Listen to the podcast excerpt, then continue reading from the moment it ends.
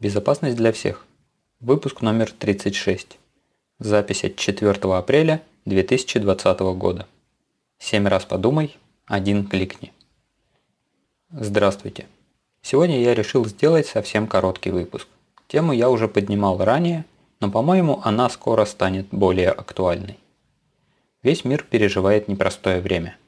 Коронавирус и, судя по всему, финансовый кризис затронули практически всех – разные страны, разные слои общества. Как обычно и бывает, некоторые люди начинают разводить панику и публиковать несуществующие новости или преувеличивать факты. А на фоне финансового кризиса и страха нередко возрастает число мошенничеств. Сегодня я хотел бы поделиться одним простым правилом, которое уже упоминал в выпуске про фишинг. Звучит оно так. Если нашли вы – хорошо. Если нашли вас – плохо. Если вы сразу поняли его суть, это просто отлично. Если нет, то продолжайте слушать. Сейчас расскажу, что я имею в виду. Основные средства работы мошенников не столько технические, сколько социальные, направленные на человека. Зачастую в схемах обмана используют актуальные темы.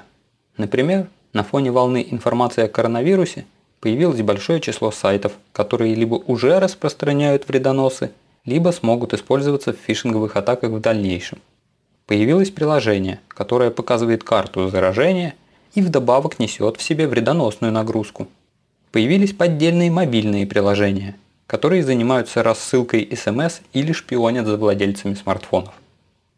Также очень часто злоумышленники играют либо на страхе, например, страхе потерять деньги – либо на жадности, например, предлагая какой-то выигрыш, ну или очень заманчивые условия на покупку чего-нибудь. В большинстве случаев именно злоумышленники находят вас. Обычно вам присылают поддельную информацию. Да, вы можете сами найти мошенников.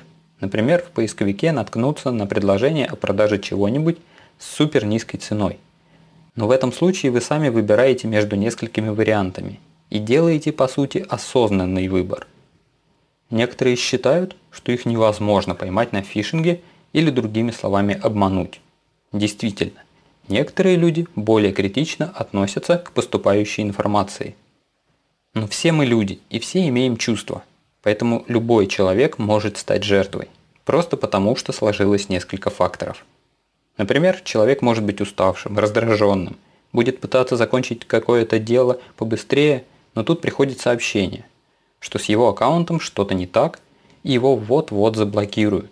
И чтобы этого не допустить, нужно потратить минутку времени, чтобы залогиниться в аккаунт и нажать всего одну кнопку. Естественно, это всего лишь пример. В реальности ситуация может быть совсем иная. Но всегда нужно стараться сохранить трезвый ум и подумать, кто кого нашел. Вы или вас.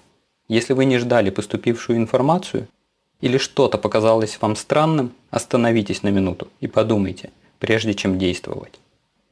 На этом на сегодня у меня все. Не болейте, берегите себя и своих близких. До следующего выпуска.